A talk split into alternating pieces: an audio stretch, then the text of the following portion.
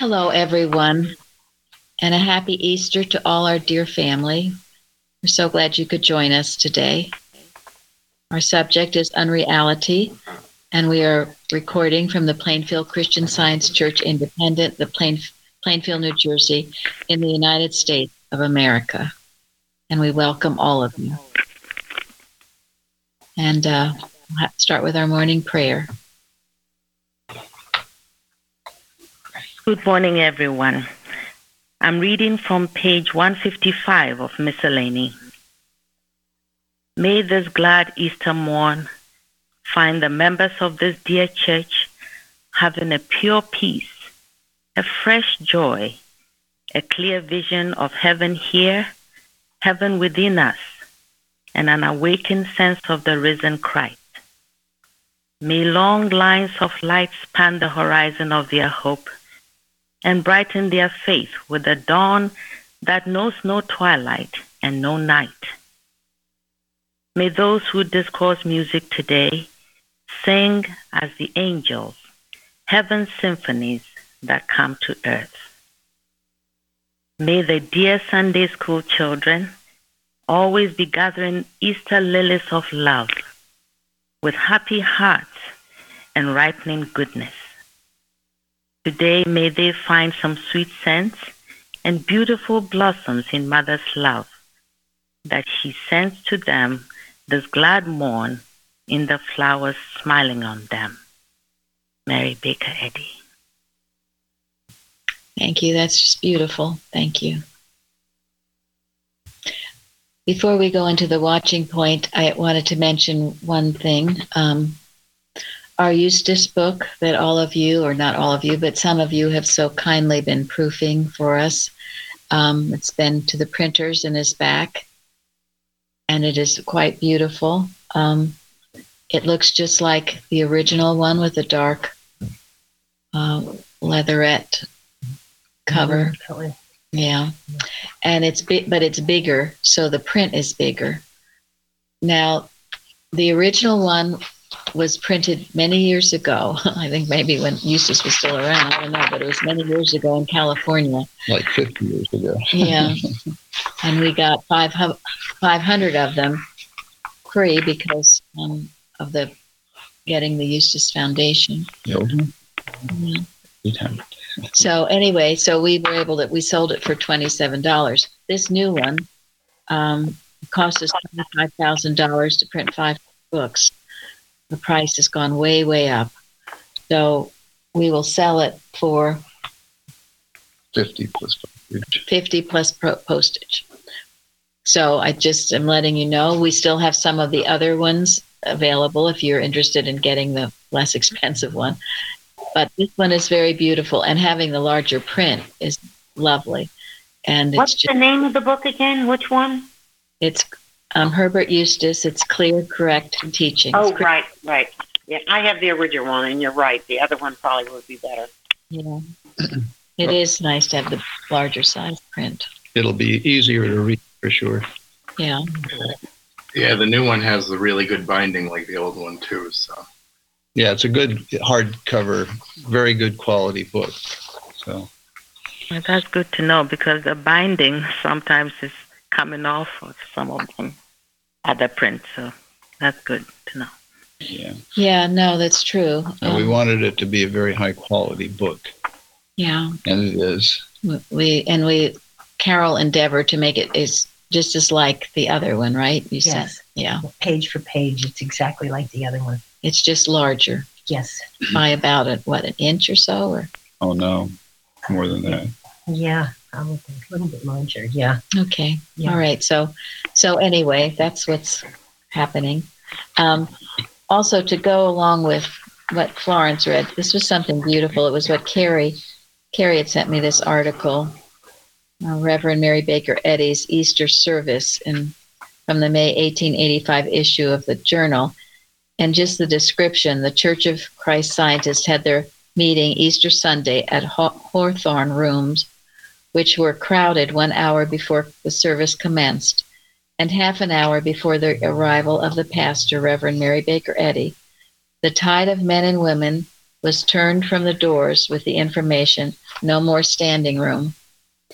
On each side of the pulpit were beautiful plants and flowers, while a table in front of the speaker was laden with an immense cross composed of roses, calla lilies, etc., towering very nearly to the top of the pulpit. It was with difficulty that the speaker, with the assistance of the genial but muscular usher, Mr. Palmer, could force her way through the crowd, blocking the hallway and aisles. But it was accomplished after a good natured struggle. And then what she read is, is something, you know, I think we have in our in prose works. But anyway, I I had been I in my mind I'd remembered the story of of a church just laden with flowers on Easter Sunday, and it was I'm sure it was this description, and it was actually Hawthorne Hall, and I'm grateful for uh, Shardy because she's our flower girl here, and we have flowers in front of our church and pretty little jonquils all around the Sunday school room now, and. Uh, And Linda helped me find the lilies. And Linda helped her Yeah. find the lilies. Yes. No, So, that would so anyway, just a very lovely picture of that. Yeah, it must have smelled wonderful when the reader was reading it. yes, I know the calla lilies. Isn't that they just smell so beautifully? So anyway, we're grateful for a happy Easter morn, and our watching point, Linda. Watch number 398. Watch that you realize both the nothingness and powerlessness of error.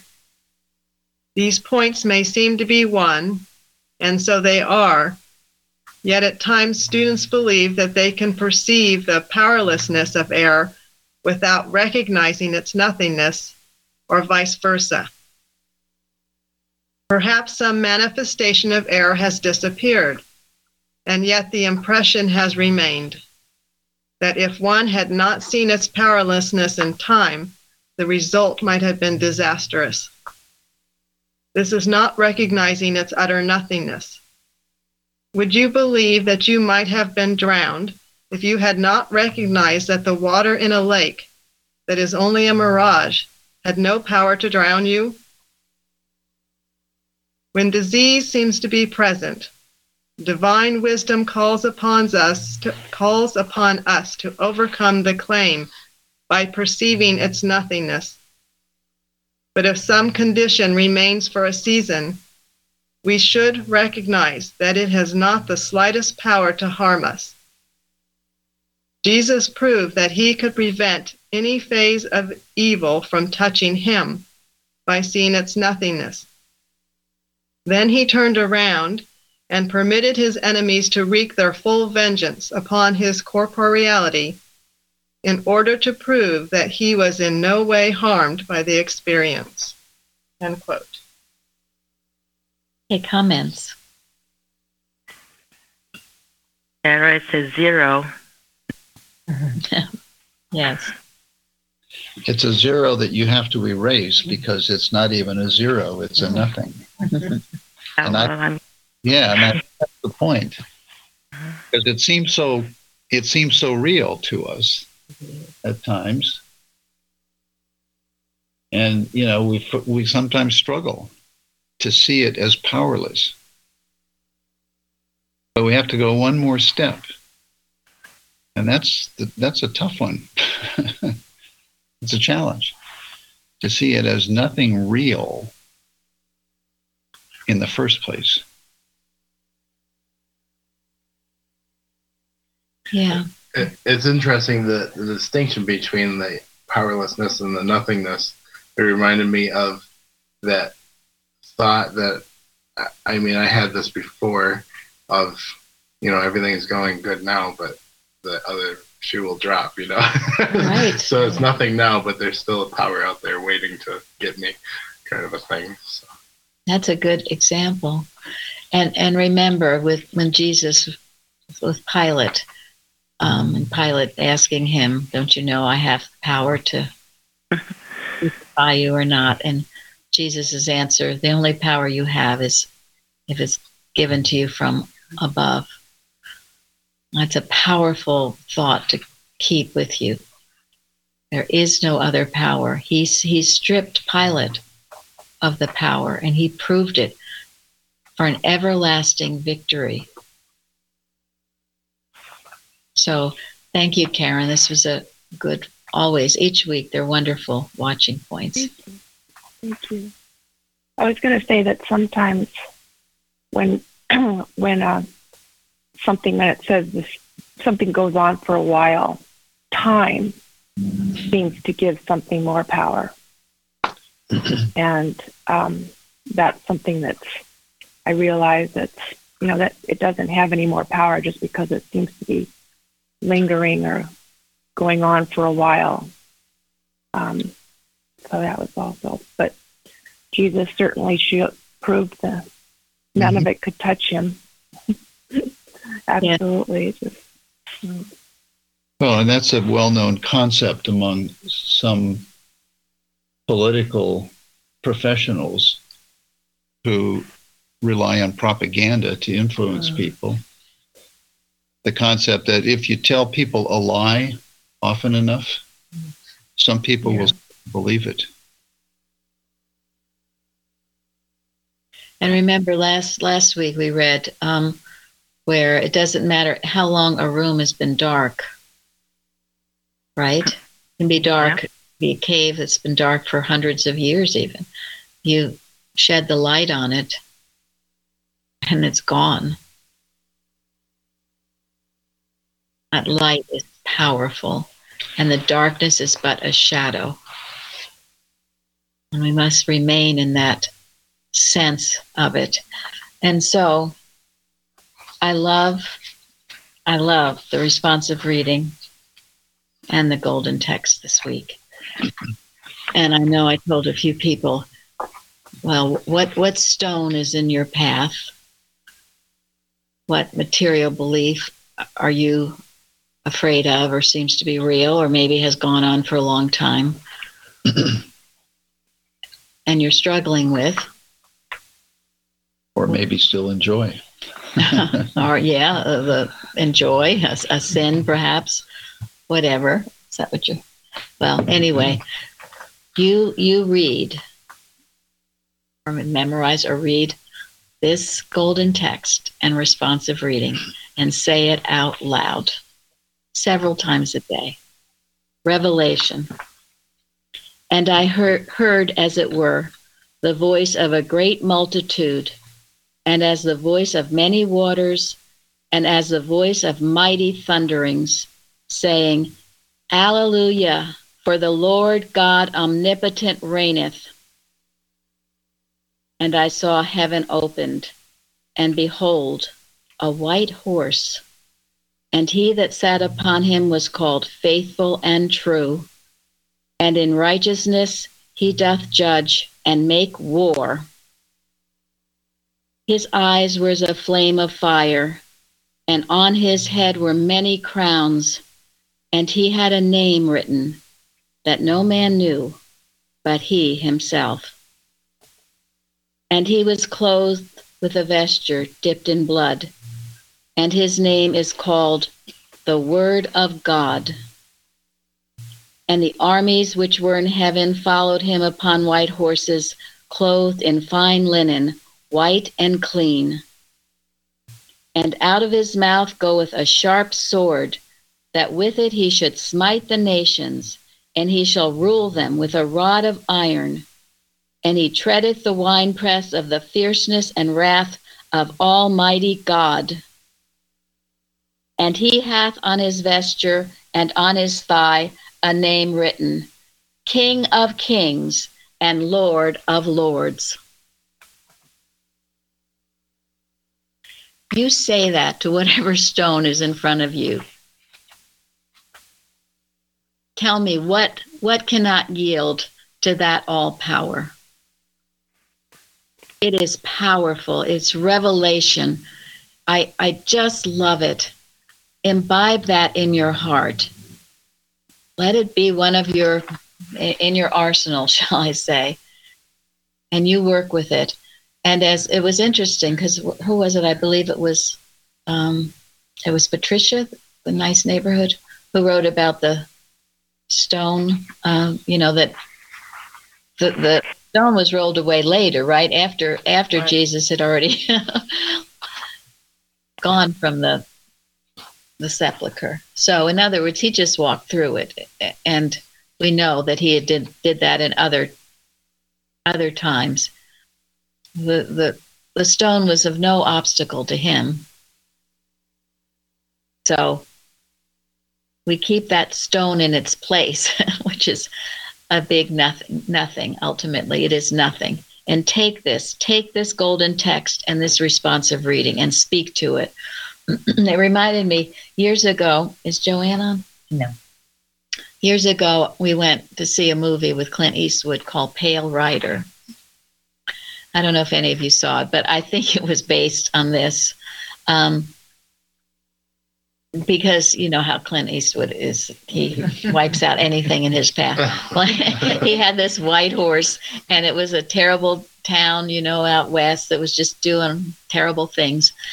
And he he would come riding in on that white horse, and woe, woe, woe be to any error that was going on. He just got rid of it in a most satisfactory way. so, so I remember Mrs. Evans loved that movie because of that. Because of that, um, he, he just it's quite inspiring in its own way as, Yeah. a, as a western and he did it without uh, rancor or anything. He just and he was and the and the the the the good people in the community who were grateful to him referred to him as the preacher.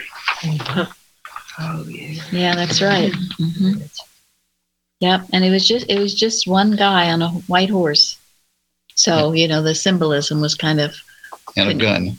and a, and a, and a, and a gun that's right that's right and you know we can speak this. It says it will smite the nations. Whatever's wrong in the nations god's not going to tolerate it. Goodness knows we've been praying and praying and praying. And what is it florence you always say that god's going to um, right No, go ahead. All wrong will be made right. all wrong will be made right. So he will smite whatever else is not of god it's going on it's already going on it can't help but go on because this is what truth does and so be it not af- reveals itself to everyone who's willing to see. But it's always there revealing itself. so whenever we're ready to see it, it's there. And it'll do whatever it has to do to get rid of whatever's wrong. And that's the making war part of the uh, responsive reading here. In righteousness, there is a righteous war.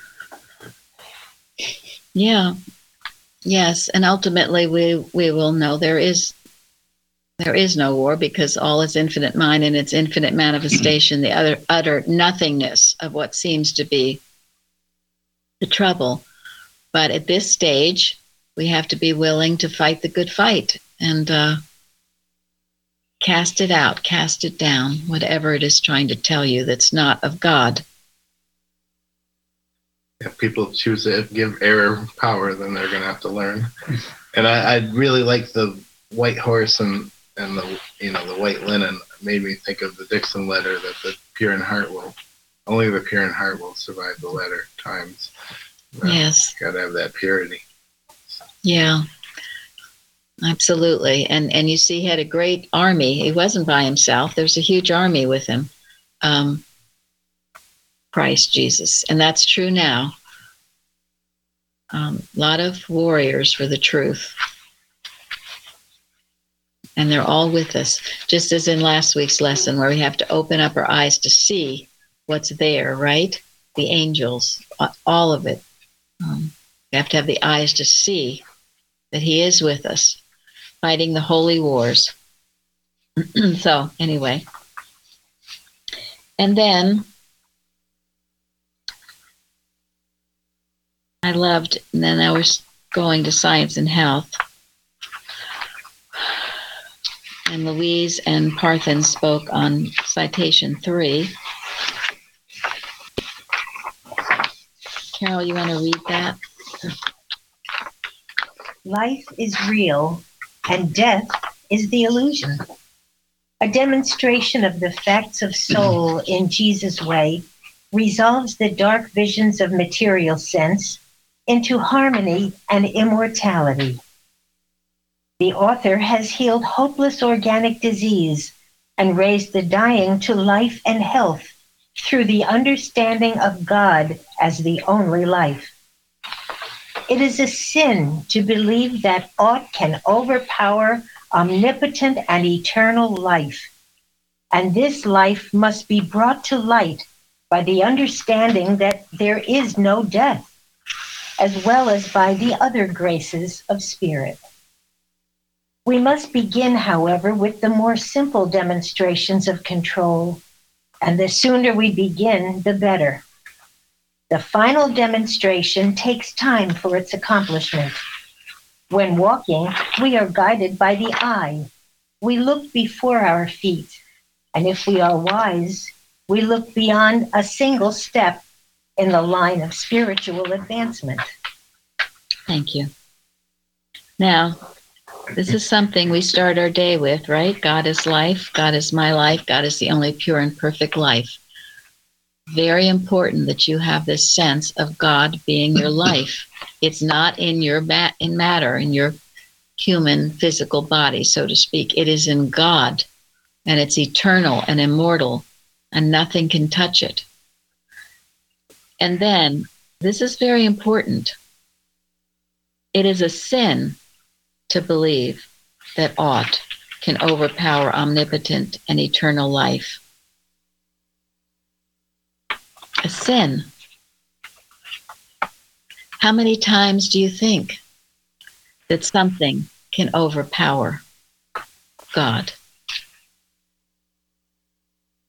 I think that's why fearing to be so fearful. I'm speaking about myself some time ago.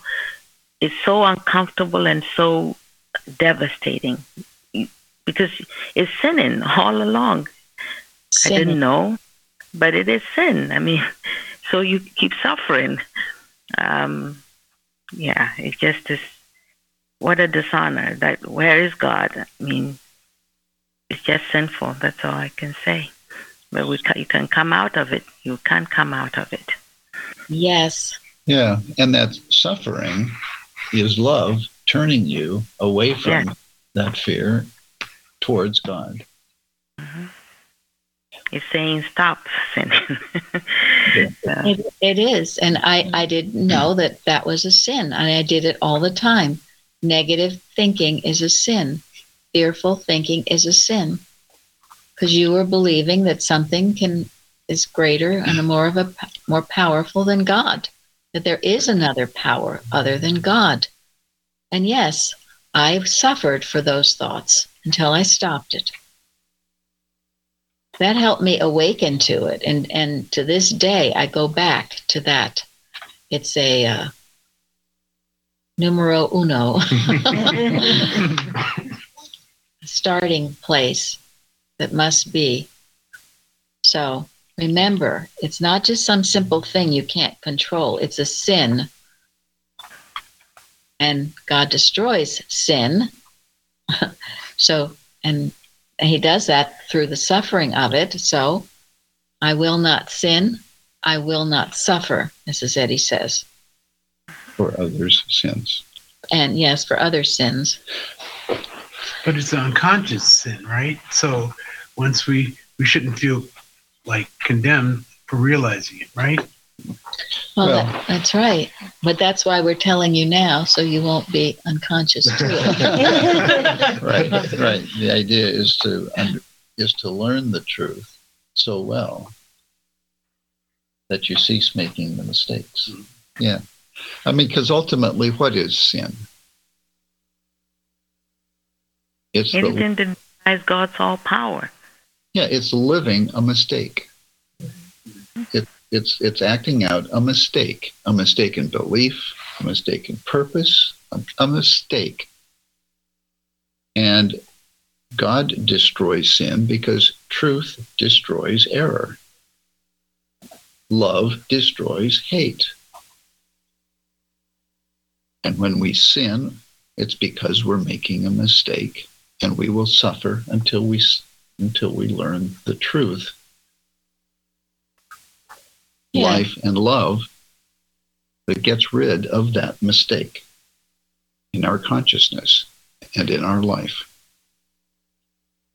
Just like in math, if you make a mistake in math, your problem won't work out, will it? Until you get the right concept of it and redo it. And then, yeah, aha, I got it. It works. And if you're building a bridge and you make a mistake in the arithmetic that governs the engineering, the bridge won't stay up. Yeah. Yeah. This is why it's important that we follow the, the rules of science and they're loving rules. And starting with the simple demonstrations of control. I like that. Yes. And I think that's great when we come to the church and we're not asked to do huge things. Just, you know, wake up in the morning, say that God is your wife, read the lesson, call practitioner, show up for Wednesdays and Sundays. These are simple things we can control, and then we go from there. So. Well, that's good. That's a good example. Yes. You go forth simply. Step by step, one step at a time. That's right. Yes. That's building your bridge. Building your bridge right without any mistakes in it. Right. Well, and when problems come to you, right?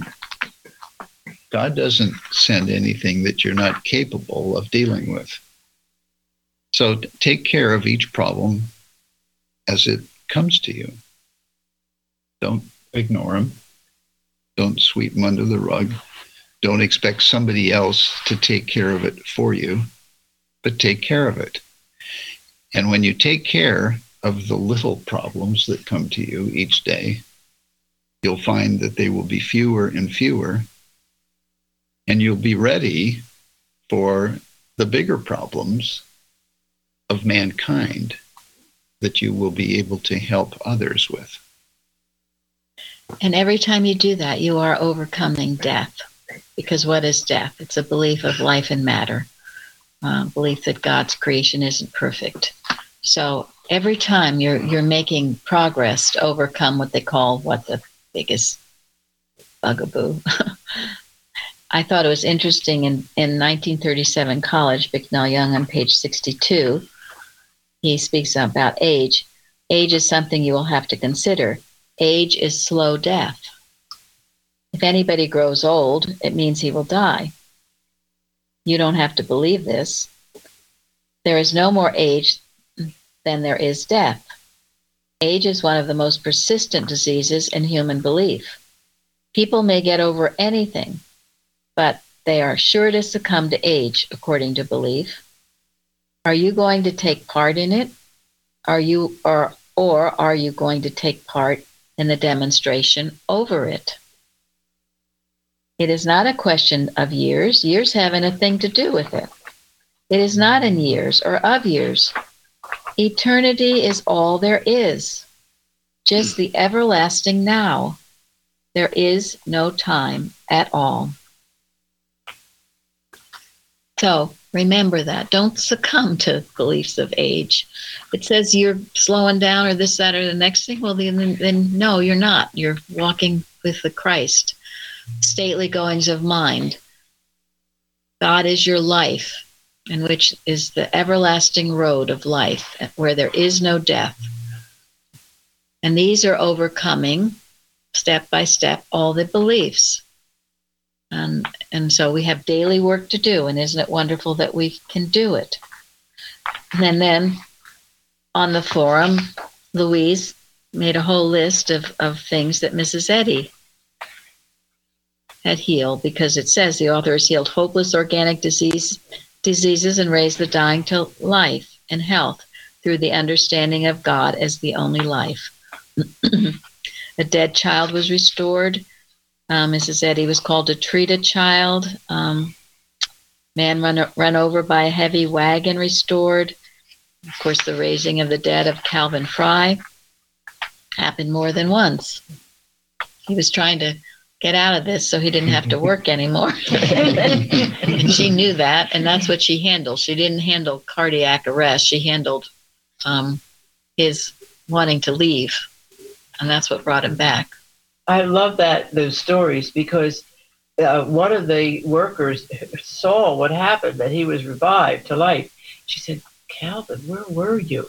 He said, "I was in the kitchen getting pie." Yeah. That's right. Yep.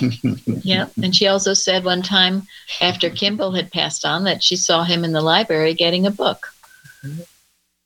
And she could do that because, you know, her thought was so spiritualized. So, anyway, there is no death. And today, the things we're talking about, we're making practical um, what Jesus did in overcoming death which was an everlasting victory, Mrs. Eddy says. Everlasting victory. And those three days in the tomb, she says it gave him refuge from his foes to work out the problem of being and to know without a doubt that God is his life. And all that he did is we are capable of. Why not? Um, and he told us that. He told us that, yes. Many times. Sorry. Yeah. Go ahead, Florence. Oh, he even said greater works, right? greater works, yeah, you do. So, Yes. in the Bible. He was not a liar. No. No. And what could be greater than healing sin, disease, and death, but to prevent them in the first place? With the science. Science. Yes, and that's Martha Wilcox. I always thought, oh wow, that's great, because I always wondered what could be, what could be better than raising the dead. And then she said it's not to have it happen in the first place, and it is preventative as well as curative. So, so you can all make plans now. When it's time for you to go, you will just walk out with your head held high, and you don't have to have any of this sense of dying, because there's no such thing. Just like Enoch did just like others in the Bible did. Transfiguration, right? Yes. Which we're going to sing today. So then um, I'll let Craig, you read what Parthens wrote. That was quite lovely on the form. Parthens. It is a sin to believe that aught can overpower omnipotent and eternal life. This life must be brought to light by the understanding that there is no death, as well as by other graces of spirit. Quote, Science and Health, page 428. A striking instance of unconscious resurrection from error into truth by the grace of spirit follows. Dr. Fleet, psychologist associated with the University of London during World War II, related the following incident that occurred during the Blitz. As she was helping to conduct people to safety, suddenly a bomb fell upon a nearby hospital, in which a, quite a number of paralytic, Paralytic. Paralytic. paralytic patients lay bedridden, some of whom had resided there for as much as 20 years. Moments after the explosion, she was astonished to see these same patients running down the stairs, exiting the hospital with perfectly coordinated limbs, headed. for- Isn't that wonderful? yes. Later, some of these patients remembered that they were not supposed to be able to walk. and in so thinking, their bodies returned to their previous paralyzed state. But most of them remained completely healed. That was tremendous. it is it is really it just shows. And remember there's that example in science and health too. Remember the lame man who hobbled around but when he was called on stage or something he just totally forgot it. yeah Fong. Yeah and and you know it's happened to you when you've totally forgotten whatever your problem is you, you just you're fine. I know it happens mm. often with readers right? Maybe they're just feeling really crummy before they have to get up and read and then suddenly they just feel a power take them over the And have present. no voice. have no voice. That's happened. yes. The presence mm-hmm. of god comes in and whatever their problem is is suddenly gone Reminds me of Gilbert Carpenter saying, "Give me another day to remember this, or to know this never happened." first. Yes, yes, and that goes back to the watching point, the nothingness and the powerlessness of it. So, so yeah, so I love that from Parthens, and um, we can take part in hearing those stories and know it to be true. Now, Well, and and hmm. the, the the reason that something like that relates to science is because you know impossibilities never occur. If something happens, it's because it's possible. And if it's possible for one person or a small group of people, it's possible for anyone. And that is why these examples should be so meaningful to us because they're examples of what is possible with God. Yeah, it's very, very true, and that's that's why in Mrs. Eddy's pages 244 to 248 in Science and Health, in which she handles the belief of age, and she talks about that woman, remember, who her lover had left, and she never grew old. well, how'd that happen? Again, what do we expect for ourselves? Open your horizons and realize what's possible. And in citation eight in Science and Health, it, it gives a, a, a list of how Jesus did what he did. And one of the first things he had to do was that he had to know that love triumphed over hate. So, one thing in all our work, always, what do we have to start with? God's Love. Yeah, and love, yes. All in love. You can't expect healing if what? If you're hating. If you're hating, yeah. He forgave them on the cross. He was not going to allow hate to rule the day. So love triumphed over all that hate. He said, They know not what they do. That's true. Yeah. Yep. And that centurion recognized it. Yes. Yes. So, and as I said, Mrs. Eddy says that lonely precinct of the tomb gave Jesus a refuge from his foes. So sometimes it's good to get a back off from people who are thinking you can't make your demonstration or afraid for you or hate you or whatever else. Get alone with your being. And um, said it was a place in which to solve the great problem of being. Set the seal of eternity on time. He proved life to be deathless and love to be the master of hate. He met and mastered on the basis of Christian science the power of mind over matter. All the claims of medicine, surgery, and hygiene. Think of all of them. For three days, he was there. I mean, the belief is if you're dead for what? Not very long, then you're going to be a vegetable or something, right? So he took no drugs to allay the inflammation. He did not depend upon food or pure air to resuscitate wasted energies. What are you depending on? He did not require the skill of a surgeon to heal the torn palms and bind up the wounded side and lacerated feet, that he might use those hands to remove the napkin and winding sheet, and that he might employ his feet as before. And then the stone was no obstacle to him. Nothing. Nothing. So again, nothing is an obstacle to you. That same power, and the Bible says this, and I love it the same power that raised Jesus from the dead is what? Same power we have. It's the same, yeah. It's here now. It's here mm-hmm. now. That very same power is here now. It wasn't unique to his time. It's here this very moment, and you can rely on it and work with it. But you have to want to, and you have to um, be willing to give it your all, not partially, not because you're at whoops in a in a problem, but because you love God with all your heart, mind, and soul.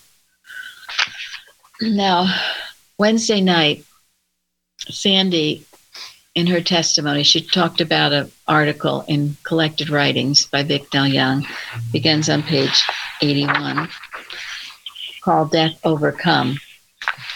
Most of us here are very familiar with it, and I have talked about it before, but it's uh, quite an important lesson. As I ask, how, how did Jesus do what he did? Well, this is another example of it a lesser example, of course. Jesus was the ultimate example. So we have this person, it says, an experience with death that is known absolutely to have taken place in the human experience of a well known person. And there is no doubt as to the veracity of this. now, somewhere in one of our healing thoughts or whatever, cornerstones or liberators, we have this story, and also we have who who it was about which I don't recall right now. It was it's a woman, and I don't remember who she was. Yeah, it was a woman, though. Yeah, because it sounds like it's Bicknell Young the way it talks, but I guess it was a woman. Mm-hmm. So anyway, and so, and it was on Lake Chautauqua, which I looked up. Luann probably knows it, right? Is she there? Yes. New York? Yeah, New York. It's a big lake. I, I've never heard of that. You never have? Okay. Well, it's supposed to be near the Finger Lakes and near Lake Erie. And it's 17 miles long, two miles long, and in the deepest part, 78 feet deep. And it's an Iroquois name. Oh, that's a big lake, right? Big enough. Mm-hmm. Yeah. Mm-hmm. So, does anyone want to say anything about the story? Well, she then she found finds herself she was she's she said due due to a very bad storm i was involved in a storm and drowned and she was underwater for three quarters of an hour okay so the medical people would say what That's it. That's it.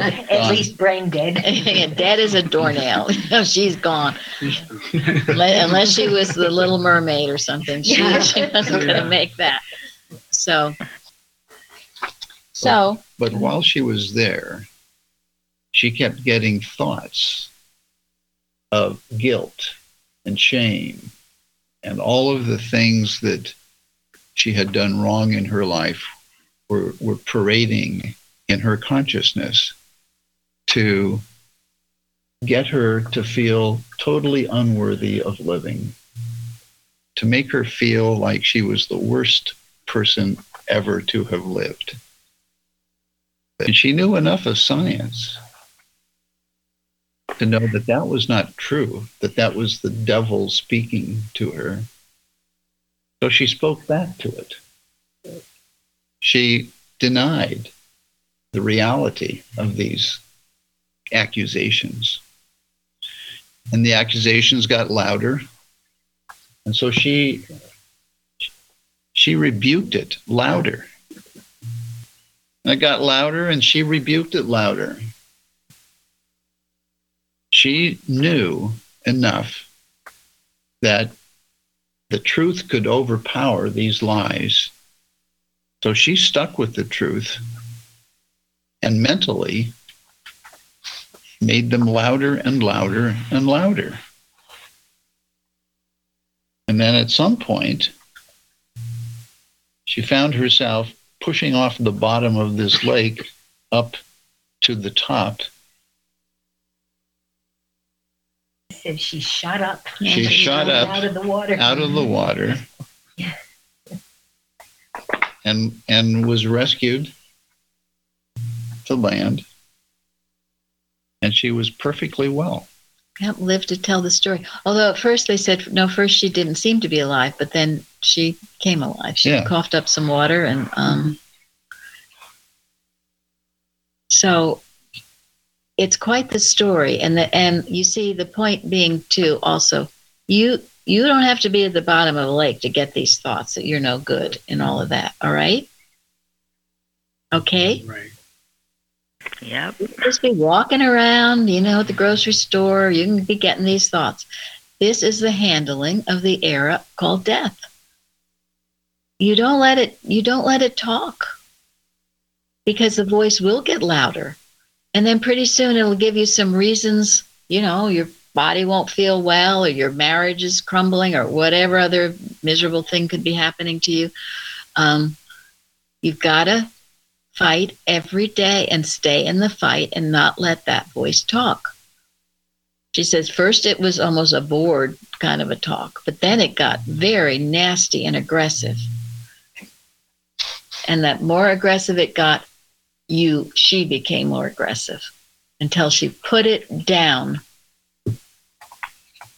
You can't ignore all these negative suggestions that flit through your mind during the day. You ha- you've got to handle them every time. This is the overcoming of this belief of death.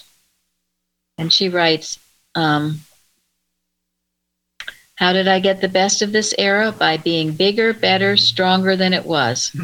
It was just another question of dominion and control. It talked, I talked. It claimed dominion, I claimed dominion in His name." It presented an argument based on false belief. I presented an argument based on truth. It got aggressive. I got aggressive. I knew when the fir- when the argument first started that I had to get hooked up with something bigger than it was, so that I could be bigger too than it was, and get the best of it. I remembered what Jesus said about his power, where he got it, and that he was always the master. That was my cue so to speak. And from that, I made real progress.